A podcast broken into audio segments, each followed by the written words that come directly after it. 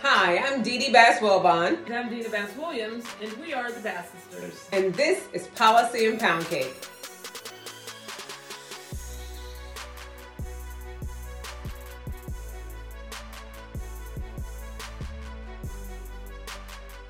So, Dina, this month we are talking about prayer and pound cake. Yes. Have you gotten your copy? If you have not gotten your copy, visit prayerandpoundcake.com. Get a copy for yourself.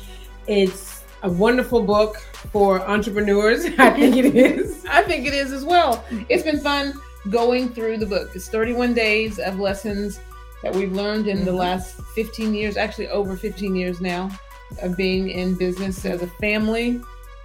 And yeah, get your get a copy. You can get the ebook for three dollars. Yes. I mean, Come on now. You have to invest in yourself and invest in your business. This is a great start. So get your copy. We've just started. We're just new in the month, so you can still catch up. So get Yep. your copy today. All righty. So I am excited. We have a wonderful conversation. looking forward to this conversation with Paul Fitzpatrick. Yes. Um, 1792 exchange. yeah, let's get into it. We are so excited to have Paul Fitzpatrick, president of 1792 Exchange, here with us this morning on Policy and Pound Cake. Paul, please tell us about 1792 Exchange and tell us about the name. Uh, yeah, thank you so much. First, thank you for having me on. It's it's my honor to speak to you and your audience. 1792 Exchange. The name comes from the year the first stock exchange was founded in the US. And it was founded because shareholders were being cheated. There was not a free exchange of information and there was a lack of trust, which is a little like what we see happening today because corporations have gotten politicized. And what the organization is, is we're a nonprofit advancing freedom of speech, freedom of religion, and free enterprise. In this context, as I said, where corporations have begun to engage in political fights and been politicized in a means that undermines our businesses and our freedoms. And so we're here to help those corporations move back towards neutral. And we're also here to protect small businesses and nonprofits that might get stuck and caught in the crosshairs because they happen to have the wrong viewpoint, whether it be ideologically, politically, religiously, uh, that maybe some corporation is being pressured to cancel that kind of business. Hmm, okay. Awesome. Wow. And so, you know, we are a huge passion. We have a passion for the marketplace of ideas, of uh, freedom of expression. Because of our faith, we want to make sure that everyone has the ability to to um, share their faith in the in the public square. But it when you talk about people in the workplace and corporate America, what is the big? What is your greatest fear um, as we move into this kind of woke wokeization of corporations? Right. well, I mean, there there there there are three big picture issues. Um, one, it it harms the businesses when they get take their eye off the ball of making money. Two, it undermines our freedoms, and, and three, it is a threat to our overall economy, especially when it comes to energy. And we've also met, obviously mentioned the freedom of speech, but our energy, because the, under this banner of ESG, environmental, social, and governance principles, that's kind of how these ideas are got have are pushed into corporations. So there's not really one threat; it's really three major threats. Okay. Okay. You guys, Paul, you you just recently had a launch, um, a, and it, I think it was your. You have this thing called your corporate bias rating. Can you explain to us exactly what is the corporate bias ratings and how does that work?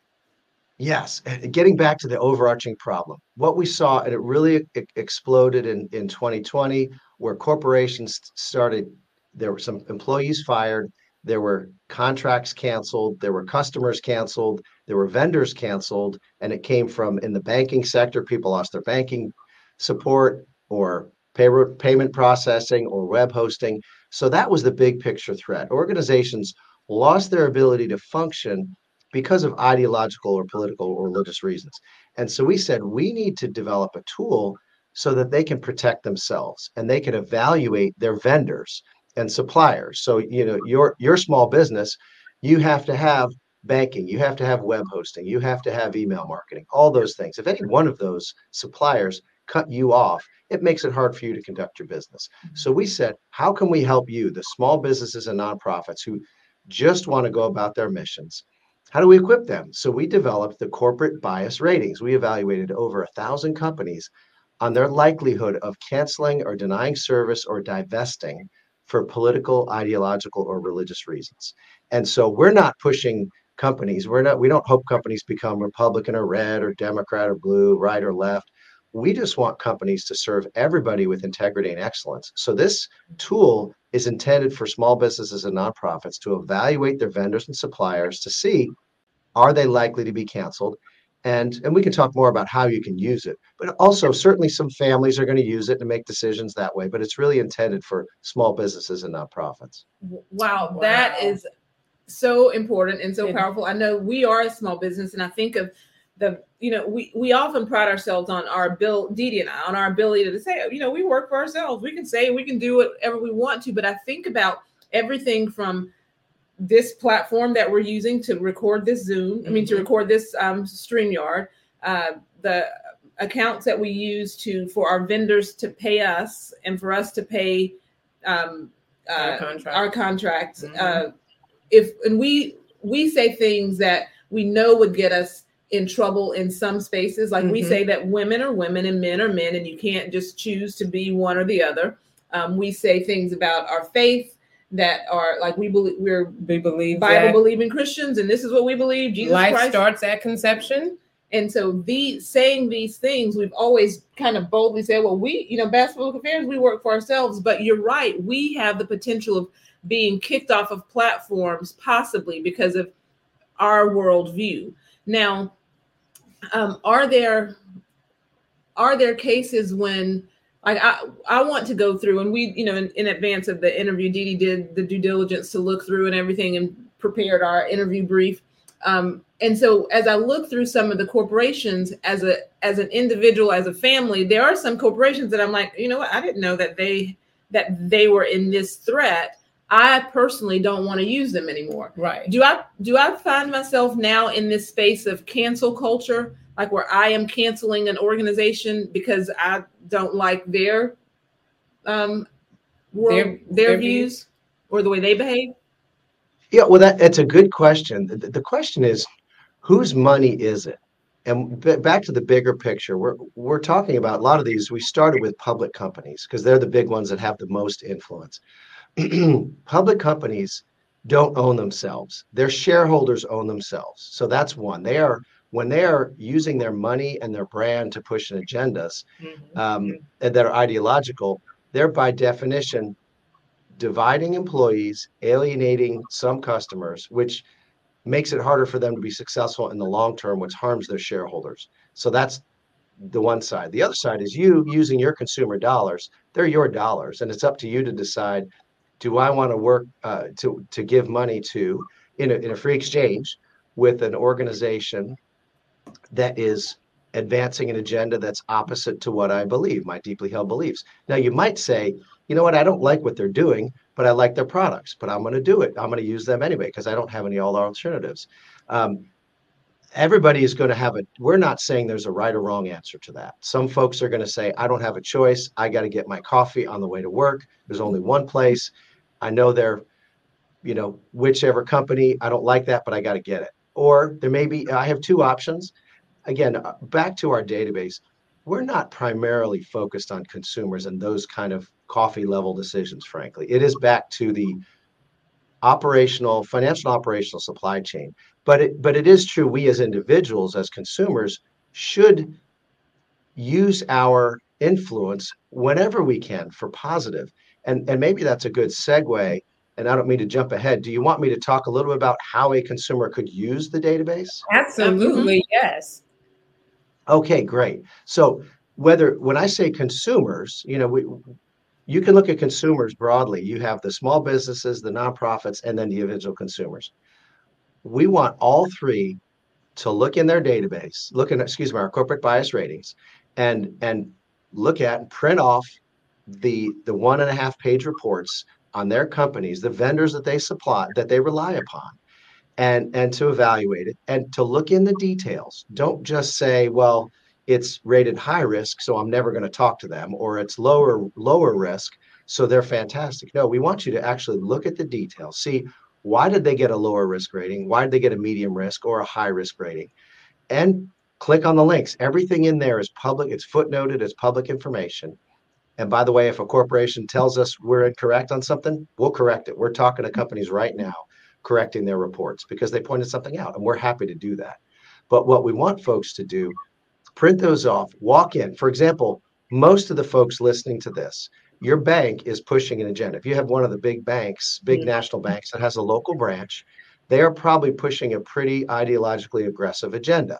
What you could do, let's say you're running a small business or a nonprofit or just your family, print it off, go in, and very calmly, peacefully say, I'd love to talk to the manager about this rating. Um, mm-hmm. Um, I'm doing business with you, and say, I see that you're a high rated high risk because you've done X, Y, and Z. Mm-hmm. That makes me concerned. You might cancel my contract. Um, is that true? Might you do that? And they, and my guess is they're going to say no, absolutely not. And we'll say great. If you have a business, you, you might want to say, well, will you put renegotiate the terms of our contract such that you're not going to cancel me, cancel our service because I happen to say something on my Facebook or my my blog uh, right. uh, that you disagree with ideologically. So that's a, a, way to do it. And, and individual consumers can do the same thing. Um, we don't want to instigate arguments or altercations or any sort of anything like that. We want people to just calmly and rationally say, I'm using you as a service. I'm paying you money. Now you're using your money to, to push an ideological agenda that has nothing to do with your business. I just want you to know that doesn't make me want to do business here. Um, and so what we we believe if we change our behavior, they will change our behavior. But let me go to the green, the lower risk. We also want consumers of all types to go into companies or write companies or email them or call them and say, thank you that you are lower risk. Thank you that you're not politicizing your brand. I don't want you to be a party, Republican or Democrat or independent or anybody. I thank you for just having good products and services. And that also will have great reverberations up through the chain of command the more people do that. Exactly. What has the response been from companies that find out or that know what their rating is? Mm-hmm. What has has how what, what how has that response been? Well, as you can imagine, we're not hearing from the ones that have a lower or green rating. We're, we're um, we're hearing from the high risk ones, and I had a communication with a with a medium risk one that mm-hmm. that frankly they said, hey, you you link to a story that was later updated, uh, having to do with where they funding Planned Parenthood, and so and again, uh, you can agree with that or not, but the point is, should a corporation be funding those kinds of things? And so so we said, oh gosh, thank you for letting us know. Our our research team is looking at that, and we're going to most likely update their, you know, because it looks like they're correct. The mm-hmm. data, the report was updated later after our report. Now, the high risk companies, uh, those are interesting conversations because what we want to do, we're not about beating them up. We're not about, we want to have a conversation and say, okay, what happened? Uh, this this issue, this incident, or these multiple incidents added up to you being a higher risk of canceling. Doesn't mean they've already canceled it means they're higher risk because they've done all the different things that say they are pushing an ideological agenda, mm-hmm. which is alienating some customers, which leads you to believe they're willing to cancel customers. Mm-hmm. So we're talking to them. So they're not happy, as you can imagine, but we're willing to have a conversation and say, will you do things to say publicly you'll serve everybody and you'll protect the viewpoints of your employees? Because all these big companies, honestly, they are they'll have public statements and for their employees saying we're not going to do anything that violates Title VII and we'll protect everybody, and they as they should. Mm-hmm. But very very few companies have a policy that also says we protect employees and will not discriminate based on viewpoint. Mm-hmm. Now that they don't have to do, but if they did that, I think more people would want to work there because it, it tells you this is not the workplace where they're just having one viewpoint is allowed. Mm-hmm. It's right. it's really a workplace where multiple are allowed, which really tells you, you know what, this is the workplace. This is not the place for us to debate the most contentious ideological issues of the day. We want to go come to work, do our jobs, care for our our colleagues and our customers and go home. And you know what? On my own time, I'll I'll talk about ideological things and this political party, that candidate, and all that. There's really no place for that in the office, frankly, in the workplace. Um, and so that's one of the things we're we're asking companies to do.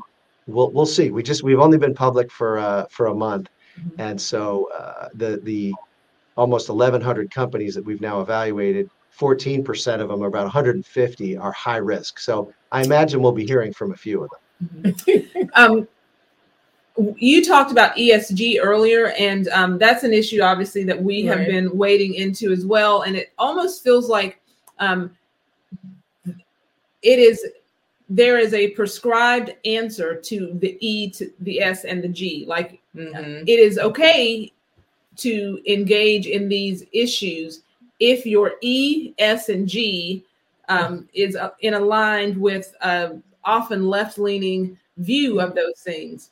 Um, how do you? I, I I almost feel like it's a um, you know the horse is out of the barn on that, and I don't know how we how we pull back. How are you explaining to regular businesses, small businesses, and large, right. um, the what like the actual danger of ESG? because it's a very dense right. conversation that needs to be boiled down into um, manageable bites and as a, that everyday people can really understand, understand. And, and, talk about yeah.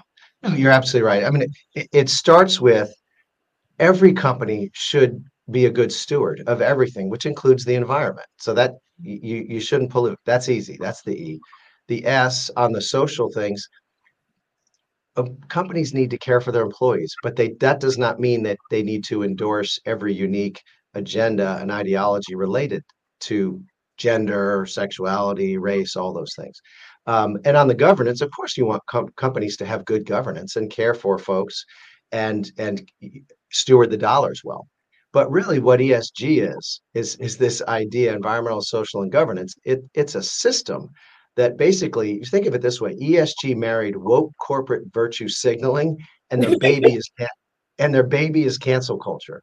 And and in essence, it's the weaponization of corporate power to achieve achieve ideological and political ends. And and that's a means for a few people to make billions, if not trillions of dollars. Mm. But but really what it does is it's choking the market. It's it's mm. stifling the market. And so to answer your question on for small businesses, what they need to do is just be good corporate citizens and take care of their employees, their customers, their communities. And the problem is that the massive institutions, the BlackRock, State Street, and Vanguard, the big asset managers, and then the big, the top 10 banks, massively and working with a group called proxy advisors that has to do with people voting their shares and shareholder resolutions and they put pressure on companies to push these agendas. And so it comes down and, and, so very few small businesses start wake up in the morning and say you know what? I'm working really hard. I'm working 12 hours a day. You know what? I'm going to dedicate three hours today on esg mm. um, how figure out how to measure it and how to, how to report it and all that no no small business does that so it's it's being pressed down from big corporations onto the small businesses and and we appreciate that if if you're trying to get a loan and every bank is saying you have to check an ESG box, we appreciate you're in a really hard spot. Mm-hmm. The question is, what are you as a small business committing to do? Um, the, there's a thing called greenwashing that some of your listeners have probably heard of. That's where companies use the word green and renewable and sustainable and all that, even though it, it has, they're not changing anything that they're doing. They're just, of course, they're not trying to pollute. They're, they're obeying the law but they have to slap these words on top of it. That's a bit of what ESG is, but it's more than that. There's genuine risk to businesses because coming down, I didn't even mention the insurance companies. Your small businesses are under pressure that, you know, if, if your bank is saying you have to have an ESG score and somehow you figure that out, well, then the, those big institutions, the financial institutions, are putting pressure on the insurance companies to say, don't insure people in this industry because their ESG score is too high. You know, they they produce too much carbon. They have a factory, or they're producing cars or electricity. Um, that is a massive pressure and threat. Because any, business is, you know, depending what you're doing, if you don't have insurance, you're shut down. And so I I appreciate there's no easy answer. I appreciate for small businesses the, the really the pickle they're in, the squeeze they're in. But I do think it's it's worth them coming back with facts, with data saying we are doing, we're good corporate citizens. And what you're asking me to do, it's it's beyond the law. We don't need to do that. But also it's not making a difference. And I think it's worthwhile them being armed to say what this is leading to. This is choking capital markets. And it, that's manipulating markets. For example, within the insurance industry, it's driving up costs. For some, reducing it on others. It's driving up our energy costs mm-hmm. because these big financial institutions are saying, no, we, we commit to not funding oil, gas, and coal. Well, what is that doing? When there's when there's less funding of that, it drives up the cost. And then you add on top of that global problems, and all of a sudden our energy costs are really high. And so what's that do for the consumer? It's not just your gas in your car is expensive. Every product is more expensive because the biggest input in manufacturing is energy for most things. And then the other thing is your food costs are dramatically higher. and because ma- massive inputs, energy, fertilizer, all that. And so you you have got individual families, the hardworking families that are really struggling because companies are making political and ideological commitments. It's harming them, harming the business, harming the family. So we need folks to get educated on that. And and by the way, on the E, the environmental piece, we're not here to debate. Is it a little warmer than it was a while ago in time? Sure, it's a little warmer. You know, and that's even, you know, how much that's mm-hmm. debatable. But what these companies have been committed to doing is saying we're going to keep the globe from getting one more than 1.5 degrees Celsius hotter by 2050, and that's called the Paris Agreement, which we, U.S. didn't sign on to. Um, and by the way, the biggest polluters in the world, like China, did not sign on to either. But these corporations are committing to that. They're committing to that by 2050. To get there, they're committing to being net zero on carbon emissions. So mm. to do that, you to do that, you it, well, it's not feasible. One, but they are actually changing our entire economy, how we're investing, and what we're doing based on that target. So that's a long-winded answer that your small business owners and listeners need to get educated to be able to say, wait a minute, you're pushing an agenda that's not based on science, it's based on ideology. Let's figure out a way to work together to protect the environment, take care of our employees, and be profitable. Because frankly, our, the global competition, we can't be fighting with each other. We need to be competing with outside forces. That is so true. I know you got your wrap up question, and we're going to wrap up. But Paul, this has been so great. We really there, has. I have so many, many, many more questions, and we sure our listeners do too. Yeah, and we want to have you back, and just even to just like grab coffee and talk about these things because there's so much more I want to ask. There and is, I'm going to ask this one quick question. Okay. Please let me ask this. But I, I'm not even going to ask a question. I'm just going to say something. Earlier, you said um, we sh- uh, we talked about what you can and can't say in the workplace. I personally believe that you should be able to say whatever you want to say in the workplace. Um, that's not offensive, like that's actually not offensive, but people need to just get over it. This is my opinion. This is your opinion. Mm-hmm. So the, they can to the, agree to disagree right, in the it's workplace. when the corporation says, "Hey, you have to go to this um, gender affirming meeting because that's what we're going to do." That's and then if you that, don't, I don't think this... that's fair. But as a Christian, I want to be able to say Jesus is the you know, real and thing. I agree and with I that as well. Who, like uh, when I when I worked in a position where I was a senior and my my assistant, we had completely different. Like we we could not agree that today was Wednesday. We didn't agree on anything. But, but that she, assistant should she, be able to say what she said thought. whatever she wanted to, and she never felt like she was going to get penalized or reprimanded. I mean, she was like a you know, pink hat woman um, mm-hmm. march, you know, woo, and, that and that's not my my lane. But we loved each other and we were, and she's and I miss her so much. But see, the thing is, not everyone is like that in the workplace, and some mm-hmm. people can't accept their agree to disagree. But I think people should be able to express their opinions or whatever their views are, and it not be held against them. And your corporation or your boss or your superior, or whomever, shouldn't keep a tab of those individuals who disagree with what they just what they believe in and hold it against the person. That is when it goes down a really bad rabbit rabbit trail or whatever rabbit right. hole and it's not. And good. that's just what I wanted to say about that because I, I I just believe people should be able to say what they want to say and not. But Paul, if people want to find out more about, you gotta answer. I know, question. but if people okay, want sorry. to find out more about 1792 and exa- exchange and exactly what you guys do, give us your website one more time.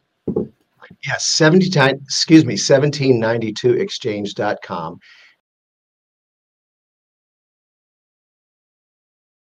Com.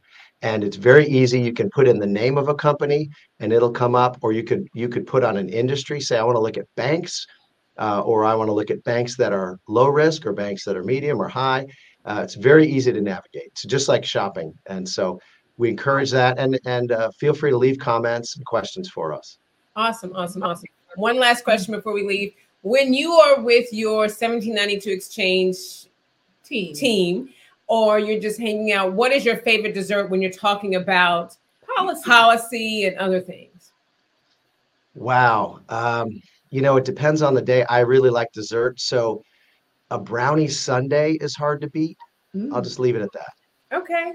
I like it. Do you want fudge on the brownie sundae or just the sundae? Oh, yeah, no fudge on it. You got to go full whipped cream, maybe nuts, sprinkles, you name it. Like you, Paul. That's why we're we're connected, Paul. Absolutely, absolutely. Well, thank you so much for joining us. We really do appreciate it, and please make sure you like, share, follow Policy and Pound Cake and 1792 exchange.com. okay. okay. I so enjoyed that conversation. Yes. And 1792exchange.com, definitely go to it. That is an extremely powerful tool for small businesses. Mm-hmm. Just absolutely amazing. Yes. And they, I can't imagine the volume of time mm. and work it took for his staff to pull something like that together. But what an, like you said, what an incredible resource that is going to be for small businesses and for large corporations as well. Absolutely. I think as a consumer and as a small business person, I, we should all appreciate that and right. the work that they do at 1792 Exchange. So thank you again, Paul, for joining us. It was great. Yep, we look forward to following up in a couple months to see how to see how it's going, and we think that it's going to actually encourage people to embrace religious liberties and mm-hmm. embrace um, freedom of expression uh, more. And Absolutely. and and I, something that he said I appreciate because you do this. You celebrate people who do good work. Mm-hmm when you have a good server, when you're on the phone and you have a good customer service person, you ask to speak to the manager and you're like, hey, I want to celebrate Jenny. She did a great job. And you're really good about doing that. Mm-hmm. And I need to be better about doing that. And so the companies that have a green light on this um, report, let's celebrate them. Let's encourage them to continue to do the good, um, to be fair. Exactly. You know? And to do the things that they're doing. So well, we thank you guys for joining us on this episode of Policy and Pound Cake. Please be sure to like, share, and follow, and continue to stay tuned in.